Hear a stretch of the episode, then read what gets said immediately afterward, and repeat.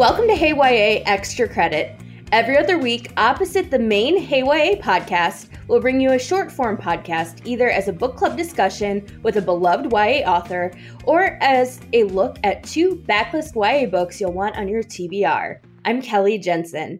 Today's episode, I'll be chatting with Lev Rosen, author of Camp, about a queer camp. And I'm going to leave it at that because I am going to go ahead and let you talk about yourself and this book, which will come out the week before this podcast runs. So it'll be out and available for anybody to pick up.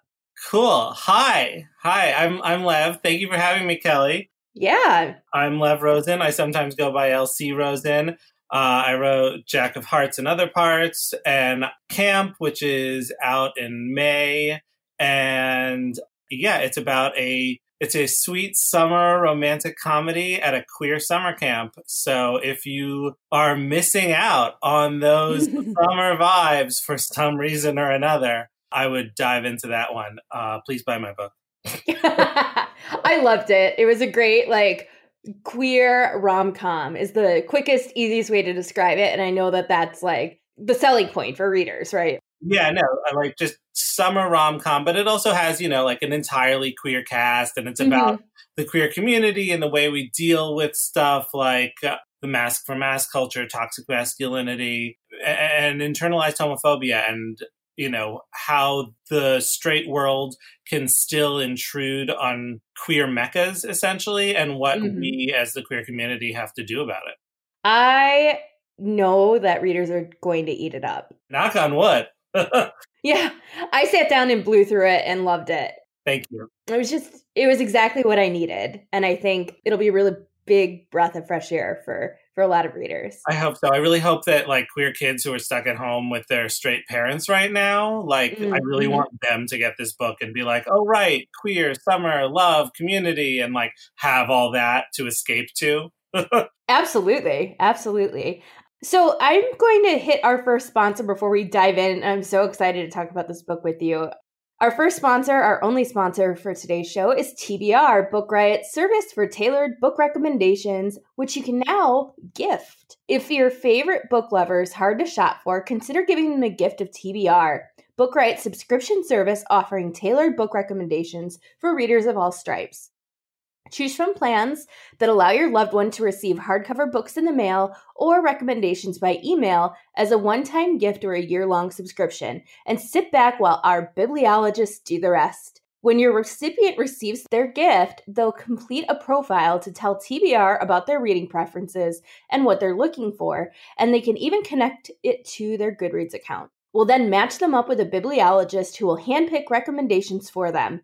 Gifts start at just $15, so there's an option for every budget. TBR is produced in partnership with Print, a bookstore in Portland, Maine. So when you treat someone's shelf, you're supporting an indie too.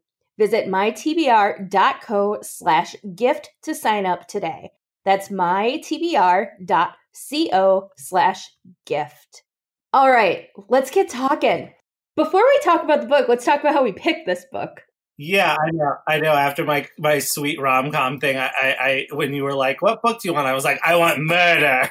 Yeah, yeah. You were very clear on like murder, uh, something. that went through. yeah, murder, and and like there was no question it was going to be queer in some capacity, and we wanted it to be an own voices story. Mm-hmm. But other, other than that, it's like okay, murder. Where where are we going to find this? And there are like three options. Well, I really also wanted it to be pre Simon versus the Homo yes. agenda, just because I feel like for a lot of modern readers, uh, that feels like the start of contemporary queer YA. But yes. contemporary queer YA has been going on since before Stonewall.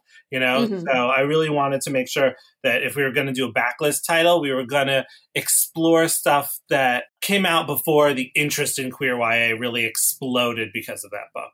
Yes. And I love that that was sort of the like those were the markers for finding a book and I think we had it down to like two or three we were choosing between and uh, after reading this one I've read it before this is my second read through it was fascinating to read it through the lens of it coming out before the big like surge in queer YA happened so the book, everybody's like, okay, we've been talking for five minutes. We haven't even mentioned the book name.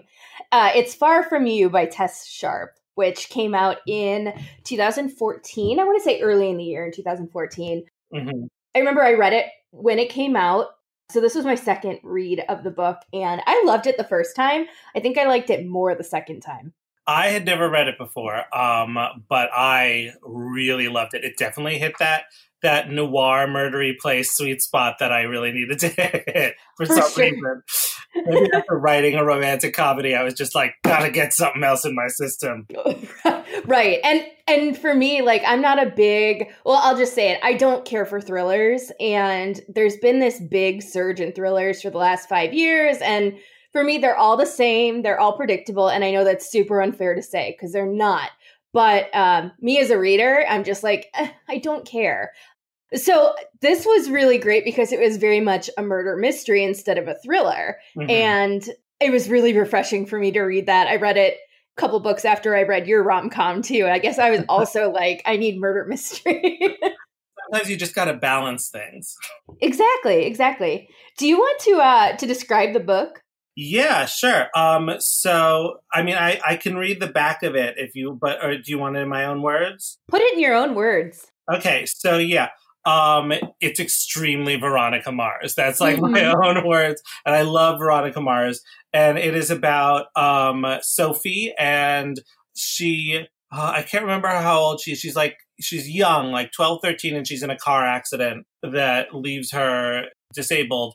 And um, she has to take pain medication, which she eventually becomes addicted to. And just as she's sort of back from a not official rehab, but living with her aunt who has talked her through stuff, she comes back to her best friend who she has more than a friendship with, which we can get to in a little bit. And she uh, she's clean and um, her best friend, who is like a reporter type, they're driving to a party, and her friend is like, "Oh wait, we just have to go meet a contact about a story I've been working on, a secret story that I'm not going to tell you about. And they go, and um, a masked man kills her friend and plants drugs on Sophie. So when the cops come, it looks as though it was a drug deal gone wrong. Sophie's shipped off to rehab again, um, like an official rehab by her parents who believe it was a drug deal gone wrong as well. And when she gets out, which is kind of the start of the book, although chronologically it has like every other chapter is a flashback of some kind. When she gets out, she is, even though everyone believes it was a drug deal gone wrong and it was her fault, she is out to find who really killed her best friend slash lover, sort of. That's a really great, succinct description of the book. It was not succinct at all, but thank you. Well, it was because there are so many things going on in here. It's hard to describe it without necessarily giving away everything. Although I don't think that you can give away everything in this one. I mean, yeah, I, we're not going to talk about who done it, right? Like we'll leave right. that for people. And honestly, for me, that was the least interesting part of the book. Yeah, I mean, when when we finally got it, I was like, okay, we got it, awesome. Like I feel like, you know, I understand everything now. Mm-hmm. But it's so much more about this idea of like navigating not only what her relationship to this girl was, but what her relationship to the people around her who don't believe that this wasn't her fault in any way. Yes. Like it, it's a it's about her relationship with um with her dead friend whose name is Mina, we should probably say Mina, with uh her brother, who is a little in love with Sophie, and how he doesn't really necessarily believe, and with her own parents. I really found the stuff with her yes. parents extremely compelling, who definitely do not believe that they weren't going there for drugs, and that's why they ship her off to rehab. It's funny you bring up the um, relationship she has with her parents because I don't necessarily remember that from the first time I read it, but reading it this time, that was actually what really compelled me the most is she has this rocky relationship with her parents and it left me questioning a lot about the bigger question in terms of when somebody has had an addiction at what point do they stop being judged by that mm-hmm. because sophie is talking about throughout um, in the present that she has not done drugs and it's like nine months, so many days. I can't remember. She she names it. She knows the exact number. Yeah, frequently as sort of a mantra to remind herself to stay clean. Yes. And as a reader at first, I was like, I don't know if I believe her or if this is a story she's telling herself. But the more I got to know her as a reader, the more I was like, why don't her parents like listen to her? Why aren't they believing her? And I feel like that is the sort of exploration of how we view addiction more broadly. And it was fascinating to see how that played out in terms of Sophie putting the pieces together of the murder of her best friend. Yeah, no, I agree completely. The, the I thought, oh man, her dad, her dad who like on some level like you don't see him that much in the book or at least he doesn't have as much dialogue, let's say. Mm-hmm. And her dad is just so like I don't want to say tragic, but he always made me feel very emotional with the way that like he's just sort of quiet and there and like Sophie can tell from the way she watches him that he's like terrified. yes. Uh, and I thought that was done so well. And then on the flip side, the mom who it, like does not believe her at all, like is immediately like rehab and is a lawyer and, you know, is like rehab that way, you know, you don't get in trouble for this murder. Um, which I didn't entirely understand, and that felt like a mom lawyer excuse thing. like, and just like the the harshness, but we sort of, you know, there's a reveal later on about where that harshness comes from that was kind of devastating. Mm-hmm. And so I thought that was, I just, I was really captivated by the parents. I thought they were so well done. And the relationship and that feeling that Sophie has the whole time of like intense frustration that no one, that her parents especially are not believing her felt so on the nose and like so on the nose, not just in a like an addicty way, mm-hmm. but it felt like something. And I hate it when people do this. So I apologize to addicts and like who feel like it was a very particular experience if this is is disrespectful but it felt like something that teenagers could relate to even if they aren't addicts yes um, and i'm sure they relate much more strongly to it if they are and I, mm-hmm. i'm sure it's extremely specific but that idea of trying to be an adult and having no one really trust you felt yes. very teenage to me. Yes. It's very authentic.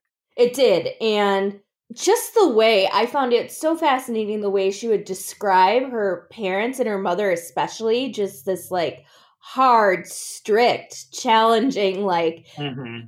you know, she couldn't break through to her no matter what she did. And it was so frustrating for me as a reader because at first I was very much like thinking in terms of Mina's parent or Sophie's parents, like, well, I don't know if I believe her, you know. Um, but then the book pushes back on me as a reader and says, why don't you believe her? Is it because she's a drug addict? Is it because, you know, she she's a teenager? And I had to stop a couple times and be like, why am I thinking that about her? Why don't I give her the chance? And uh, what the book does that I think is so brilliant is it's told in present and then with flashbacks and you mm-hmm. see the different ages different time periods and i think that by the story being told that way i was able to really understand that sophie was not lying she wasn't an unreliable narrator here no because in those flashbacks when she is addicted like it is very like i just it, like it felt very like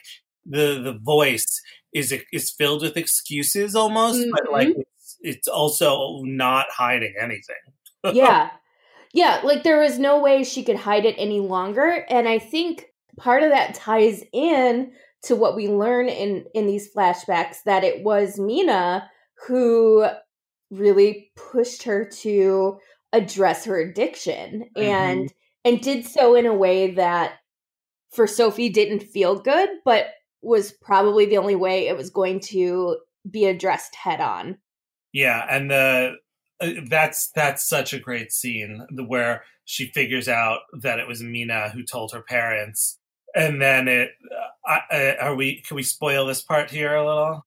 Oh yeah, yeah. Go ahead. It's it's a book that came out six years ago, so we can. Yeah, I know, but I feel bad anyway. I feel bad. but, okay, so when she goes over to see her best friend Mina before she gets shipped off to live with her aunt, she can tell immediately that Mina is the one who told her parents, and Mina had been raising concerns for a while. And then it's in their sort of like rage, love moment that seems to be the first time they have sex. Yes. And like, it's just this intense moment of like, I understand you did this because you love me, but I'm still so angry at you because, and part of that is because like you would do this for me because you love me, but like you won't come out and really like say that you love me or come out in general because that's mm-hmm. that's sort of the the the big issue with the relationship is that Mina is comes from a religious family and is terrified of coming out.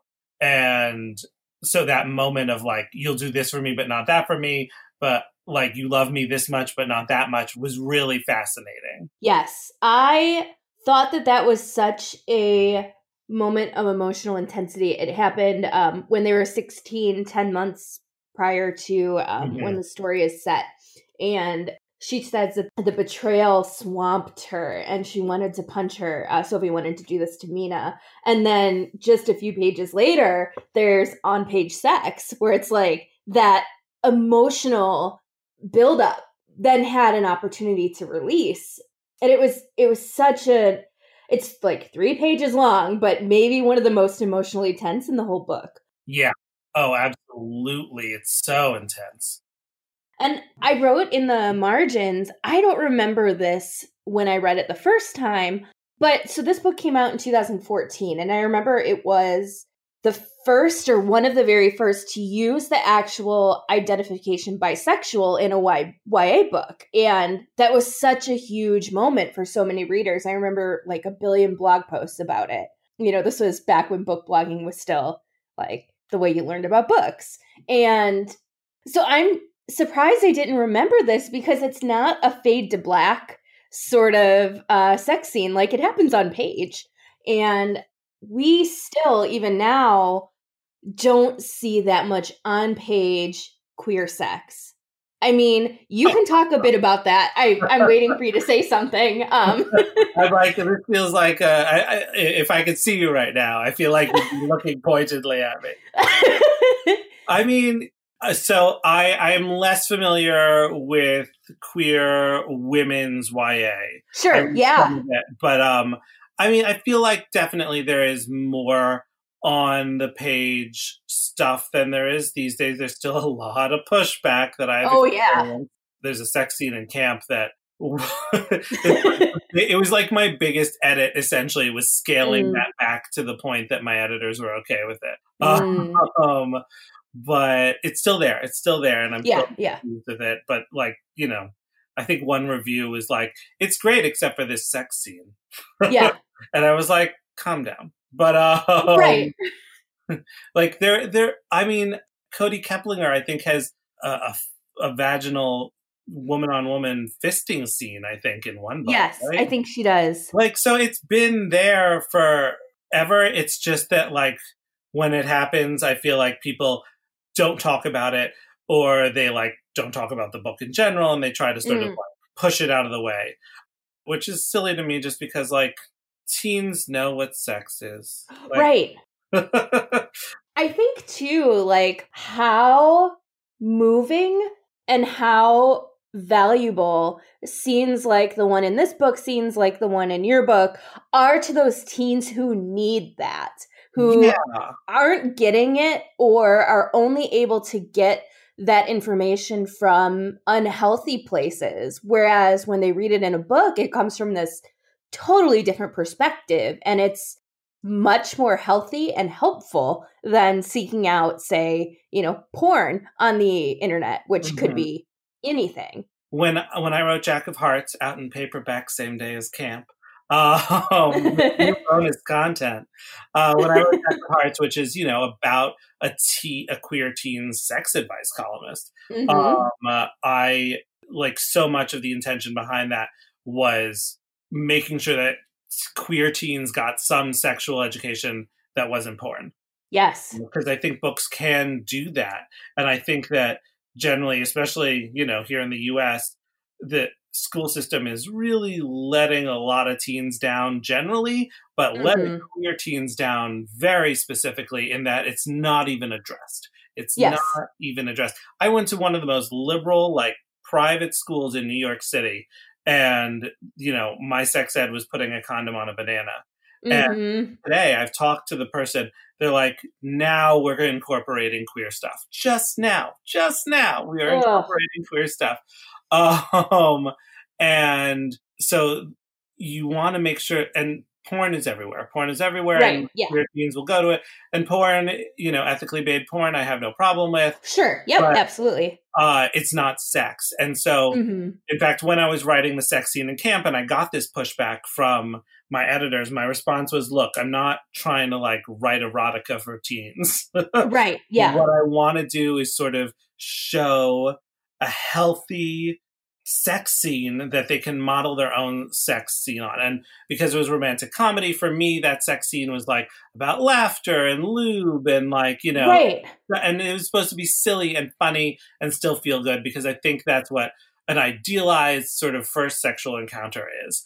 Um, so messy and filled with laughter, not like super hot porn, whatever. Right. Yeah. But I think in Far From You, it's a very realistic sexual depiction in that it's like super messed up with the emotions going on in it right now. Like I feel like mm-hmm. Camp, the sex scene emotionally is very clean.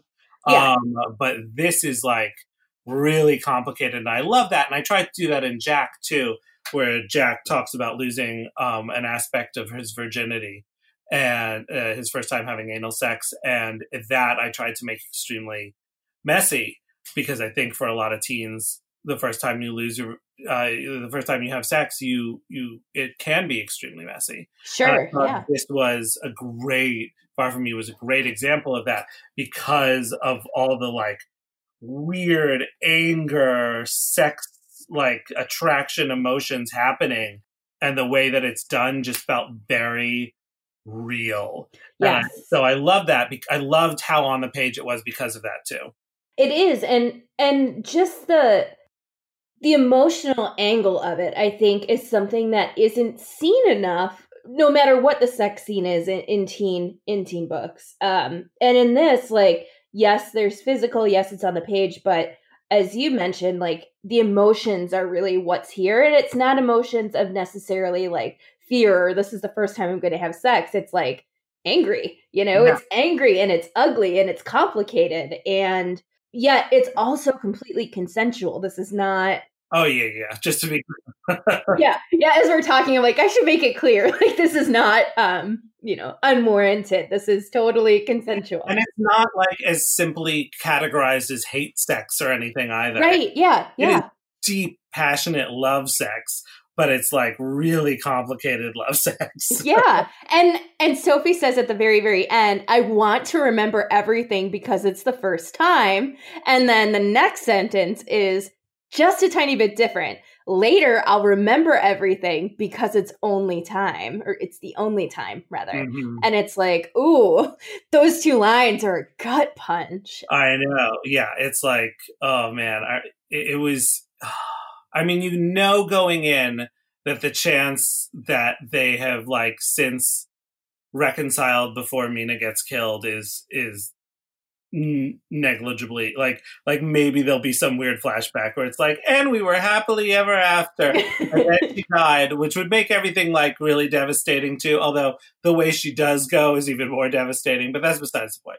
But uh, um the so like but like reminding us being like yeah, by the way, the only time they got to really express their love and attraction and like be a couple in the way that they wanted to be a couple was this moment of also anger. Mm-hmm. like it was not a perfect moment and it will be their only moment. And yeah. that is just devastating. It is.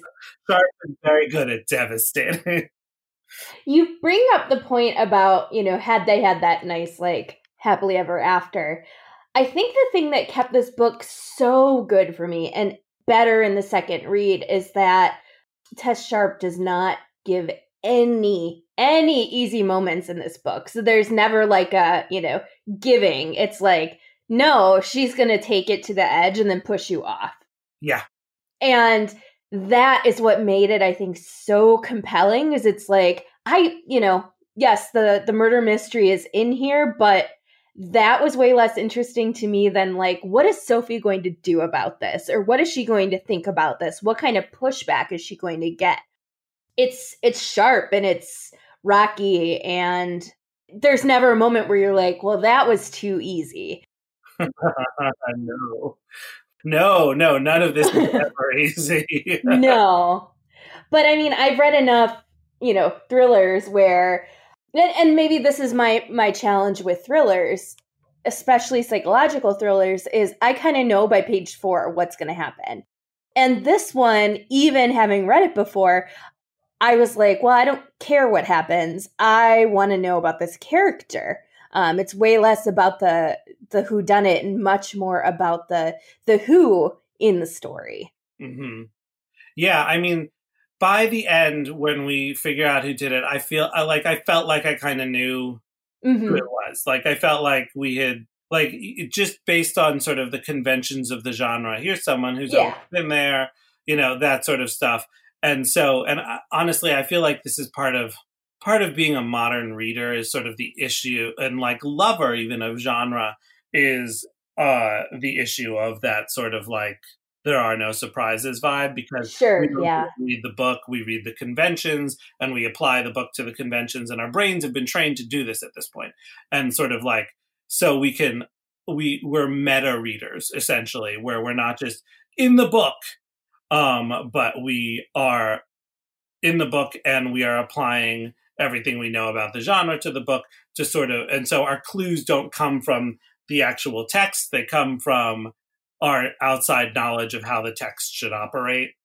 Um, and this is why I write for teens, though, is because why I love writing for teens is because they like haven't quite been trained like that yet. Yes, and for so sure. They, uh, yeah. So, but uh, anyway, that's a digression but it's a really good one because I think that that's a great reminder for adults who read YA, especially. And it's something that I have to remind myself of when I'm reading, say, something like a thriller where I'm like, oh, I know what's going to happen and who's going to do it. I have to step back and say, well, the book's not for me. Um, I can read it, but I'm not the primary audience here. And I need to remember that, like, mm-hmm. my experience with this genre with these stories is different than the 14 year old who discovers it for the first time. And yeah. stepping back and remembering that lets me read it with those eyes as opposed to my adult jaded, you know, been there, done that eyes. You can turn off your jaded eyes. I'm so jealous. I mean, I did start this episode by saying all thrillers are the same to me. So, you know. Good point. Good point. I can at least reflect on my own um, shortcomings when it comes to what how I'm reading a book, uh, particularly a YA book. I I mean that that is one of the loves of writing for teenagers is just the way that they they don't have that meta brain built in. They don't have that sort of like, oh yes, I will unpack the genre. I mean, plenty of them do. Don't get me wrong. Sure, we yeah. all know jaded teens, but like there are like especially readers i feel like like you know really teenage readers who love books they they that part of them where they will just unpack a thing and be like this is how it's going to end. I know by page four which you do and i do um it, it's not there for them or at least they can turn it off really easily. And i think even for the most jaded teenager who loves books the reason they love books is because books is the one place that they're not jaded. Yeah I think you're right. I think you're spot on. Let's talk a little bit about one of the big secrets in this book is that um, Sophie and Mina are in love with each other, and Sophie is bisexual. She uses the word. Mina, I believe, says she's lesbian, but she dates a guy, um, and she has feelings for a guy. So I don't know if she just didn't have the word or didn't use it for what she was experiencing, or you know, change, changed her experience. I think I remember it as Sophie saying, or yes, Sophie says that Mina defined herself as a lesbian. Yeah. Um, and she didn't have any sexual interest in guys. She does date a guy, um, but they never have sex. Right. Yeah. And when, she, and, and this is getting sort of later in the book, but when she breaks up with him and sort of tells him the truth essentially, um, she, my understanding was she told him that she really cared about him, but wasn't into him. Yeah. So she had that emotional, romantic, uh, well, maybe not even romantic, just emotional connection. Yeah, that part is unclear. Like, I don't know if you want to call her, like, you know, homosexual, biromantic, or if maybe sure. it was really intense, or maybe she just really cared about this guy like a friend, and but she was using him because she so desperately wanted to be perceived as straight. Mm-hmm, mm-hmm. Which I think that's sort of where I wanted to take this conversation um, about the book and when it was published and just sort of where YA is now. I wonder if this book were published today, if those would be a little bit more defined or more sort of identities would be discussed. I wondered about that too.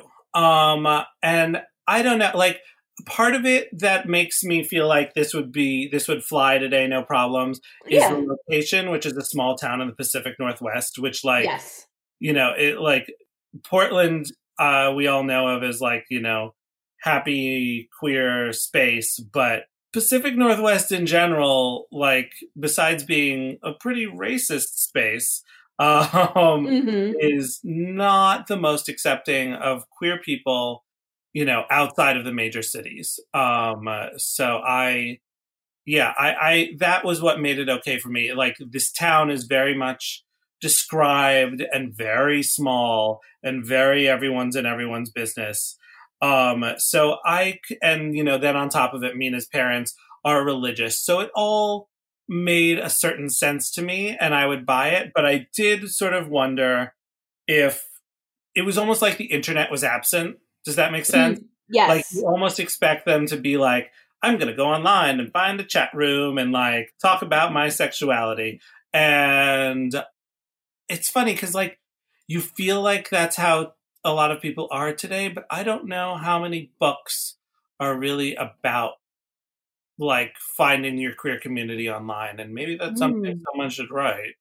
But, yeah. um, but, uh, that idea of like I I felt like that's where there's like it, it's not a disconnect with today, but like it came close. It skirts close to the idea, and I think if the environment wasn't so well described, I would have been like, but you know, just because mm-hmm. in YA books today, we really expect a lot more like, and I am gay, and like these are the like you know I identify, and here's what I know about being gay um, from the internet, and like all of that is is absent in this book, but it feels like a place and a book, honestly, where it's allowed to be absent. Yeah. I like that you brought up the setting because that's really, I think, what sold me the second time through, and that this is still completely believable because it is, it's uh, Northern California. And like, I believe that's that setting nearby where they like want to break off into their own separate state because it's such a different mm-hmm. mindset and mentality than they think the rest of California is. It was California. For some reason, I definitely thought it was like Oregon. the ants in Portland, but I believe they talked about Mount Shasta in here, and that's California. Oh, okay. But very remote, you know, in the mountains, and it nails that setting and nails that small town mentality. And the fact that the everybody knew something about somebody else there um, that mm-hmm. led to solving this mystery made how they had to talk about their relationship make perfect sense. Yeah, yeah, I agree. And like the the whole like, well, this family's been in charge forever, like that whole small town vibe, and yeah. like, oh, I know this person because my brother knew him and they used to hang out and like yeah like everyone was connected in some way mm-hmm. and so it felt like a town where if you ain't ready to come out you've got to keep that secret yeah because otherwise like everyone is gonna know for sure and and so it makes me wonder like i think Tess Sharpe has another ya coming out next year maybe um she's written a few books in between but nothing that has been similar to this. And I wonder if like what a book like this from her would look like in today's world. Ooh, that's a good question. You should call her and ask her. I'm like, I was, part of me was like, wait, she has a show. Can she just call people and ask them questions? well, wouldn't it be funny if I had her on here now and was like, know, surprise! So- it's that yes. scene from Mean Girls. we do not have her on the line, but um, I just I wonder if it would even be more messy and complicated. Um, just the grappling with so many identities that, as you brought up, like the teen gets on the internet and and sort of finds these communities or finds these words that label feelings and experiences that they didn't know existed because that mm-hmm. all goes right back to where we started this conversation about what sex ed is for teens today. Yeah. I will say that that Sophie never seems lost or confused about her sexuality. No, no Sophie she's does not. like, yeah, she she's just like, yeah, I like boys and girls, and I'm clearly in love with my best friend, and I have this tension with my best friend's brother. Yeah. And so she's very like there's no shame from her about her sexuality. Um, which, you know, is great because that's exactly what I feel like we we, we need a lot of in YA. Yes. Um, so it's good to see it and it's definitely good to see it in a sort of pre Simon context. But yeah, I, I felt like I wonder if maybe the the like need to identify feelings and labels and all that. I wonder if maybe like that is why I never felt like it was missing, just because she just was like, "Yeah, I'm bisexual. I don't need to go into it further." And so the the complications of the feelings are more about specific people, mm-hmm. and yeah. I feel like you know you're not gonna be able to find online ha- like a specific cluster of feelings for your best friend who you might who you've known forever you might be in love with and also maybe her brother who crashed the car and looks at you with pity and lust and like you know there's so much complicated stuff in all of it. Um uh, that it i think maybe that's another reason we were never like it, it never even it felt missing. Yeah. I wonder though if that sort of access and discussion would have um, not necessarily come from Sophie, but from others in the story in terms of not necessarily accepting her and Mina, but looking at their relationship a little bit differently. But mm-hmm. you know, it's all speculation. You can't know because it happened yeah. in the theoretical past. Um I'll tweet at Miss Sharpe afterwards and I will I mean, I don't, I don't know her personally or anything. I don't think we've ever met, but you know, after reading her book, I think when it goes up, we should tweet her and be like, "So, would you change anything?" Just out of curiosity. It would be fascinating. I wanted to end this with talking about genre because when we picked this book, you wanted a murder mystery, and that's exactly what we got. But mm-hmm. even since this book's publication, finding genre and specifically mystery where a queer teen is centered and the hero of the story is still so rare. It is. I mean, we got we got Caleb Roehrig, we got yes, Tom Ryan. Sure. Mm-hmm. Like so, there it, it's out there, but it feels like it's not centered. And I think that's because conversations about queer YA are always centered around romance. Mm. And that's partially because the people who do the centering of the conversation are generally straight women. Mm-hmm and you know, no judgment there. Straight women are allowed to read. I encourage straight people of all uh, genders to read about queer people. Lord knows sure. queer people have to read about straight people all the time. Right, for sure. So I highly encourage that.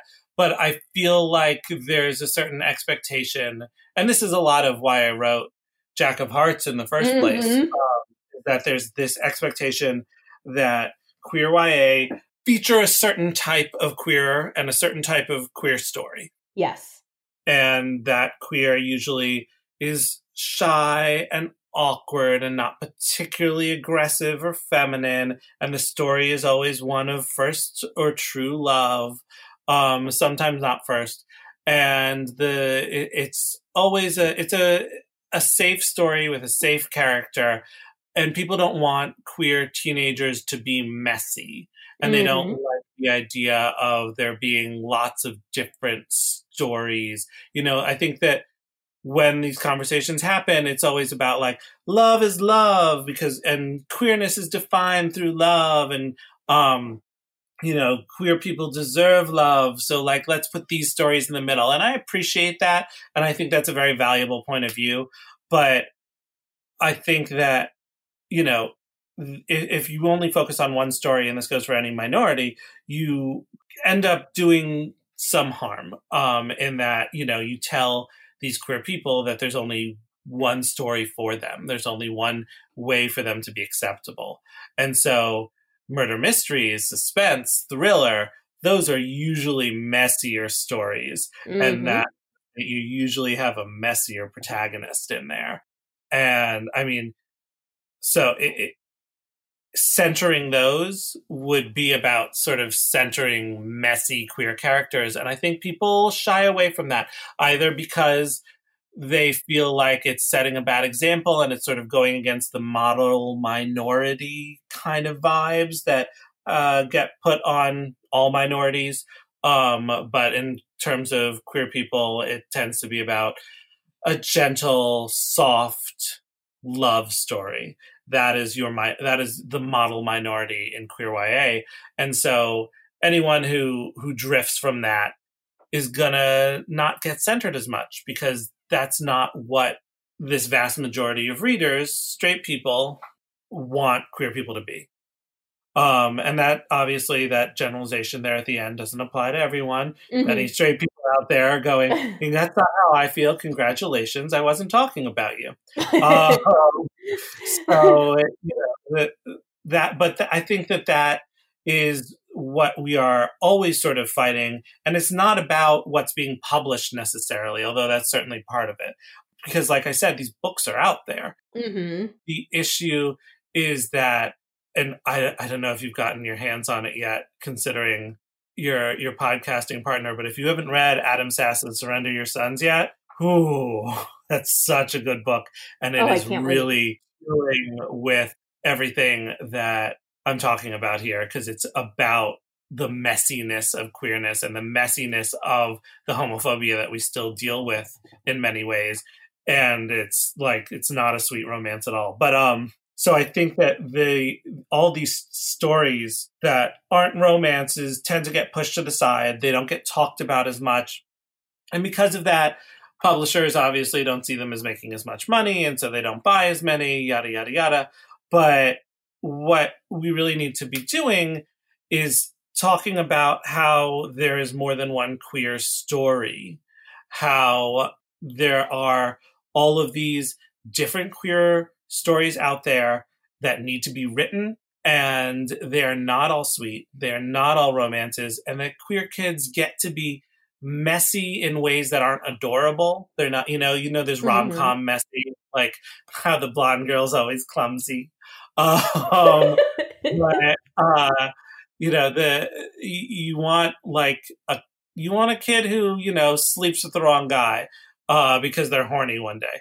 Uh, you want mm-hmm. the kid who is a drug addict. You want the kid, right? You know, like in this one. Like, and so I feel like that is why these stories get pushed to the side, and it's because people want gay people to be this idealized version of themselves and that's the story that they want that's the story that the straight community wants about and we're talking about liberal you know happily pro gay marriage would never consider themselves homophobic. And I'm not sure I would use that word either.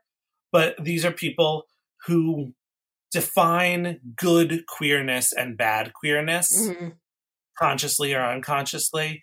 And the moment you start thinking of it that way, the moment you start thinking about the idea that, well, that gay protagonist is slutty and therefore does not deserve love, that's a problem. And that yeah. is something that is whether like that is homophobia. Mm-hmm. I mean, that word bugs me sometimes because I feel like the word I think I feel like phobia being in it really sort of like makes people be like, I'm not afraid of them. And it's like, no, you're not afraid of it. That's not what it means anymore.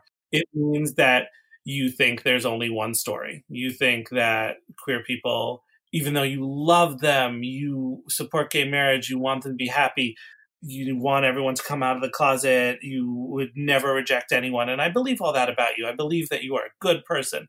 But the moment you start saying, okay, but you know, there's a better way to be queer, you mm-hmm. got to shut up because that's especially as a straight person, but also as a queer person, like that is not your place to say. There's no wrong way to be queer. And I think that the more stories we show about queerness and the more stories we tell that don't center this one sort of narrative, the more that's going to come across. And, you know, I tried to do that in my books too. You know, Jack obviously was sort of the opposite of the model minority. That was the whole mm-hmm. point with mm-hmm. him. Someone who didn't want love, someone who wanted to sleep around. Um, and his story is about someone sort of trying to force him to be this model minority. Um, uh, and Camp is an entirely queer cast so that I could show off all these different ways of being queer. And it's about someone sort of trying to become a more model minority to win a love. So it's something I deal with in my writing a lot. and I think that stories like Far From You have these messy queer protagonists, and that's why they don't get centered as much. I think this is the perfect place to wrap up our conversation because no, for like monologue for twenty minutes. So okay, but I mean, you said you said stuff I think that people need to hear, and also like certainly gave a good pitch not just for your books but for far from you too. And and why a book like oh, this I will, I will be pitching this book for a while. I look yeah. forward to this podcast coming out. Yeah. Oh it's so it was so great to revisit it. Yeah. If you only got interested in queer ya after simon please go back read mm-hmm. far from you.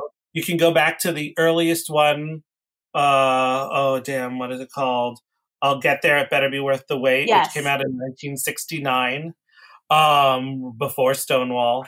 Mm-hmm. Uh, like this is like you know, if if you're interested in queer YA, and I hope you are straight, you know, asexual, no, uh, well, asexual is queer, but uh, any kind of person, any kind of sexuality you have, I hope you're interested in queer YA, and I hope you're interested in it in a historical sense too, because we've been here for a very long time, and we're going to be here for a long time.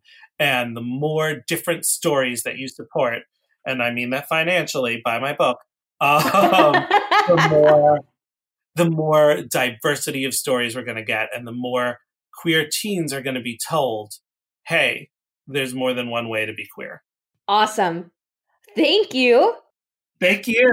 Yeah. Um, thank you to today's sponsor for making the show possible. And big thank you for joining me today. I can be followed at Hey Kelly Jensen on Instagram and Lev. Do you want to tell them where they can find you and remind them the names of your last two YA books? Sure, sure. Um, I'm on Twitter, Instagram, on everything. I uh, and my handle is the same on both. It's at Lev AC Rosen. That's L E V A C R O S E N, one word. Um, and I can be found at levacrosen.com and my book that just came out or is coming out, I don't know when this is going up, is Camp. And it comes out the same day as my last book comes out in paperback, Jack of Hearts and Other Parts, now with bonus content. Oh no.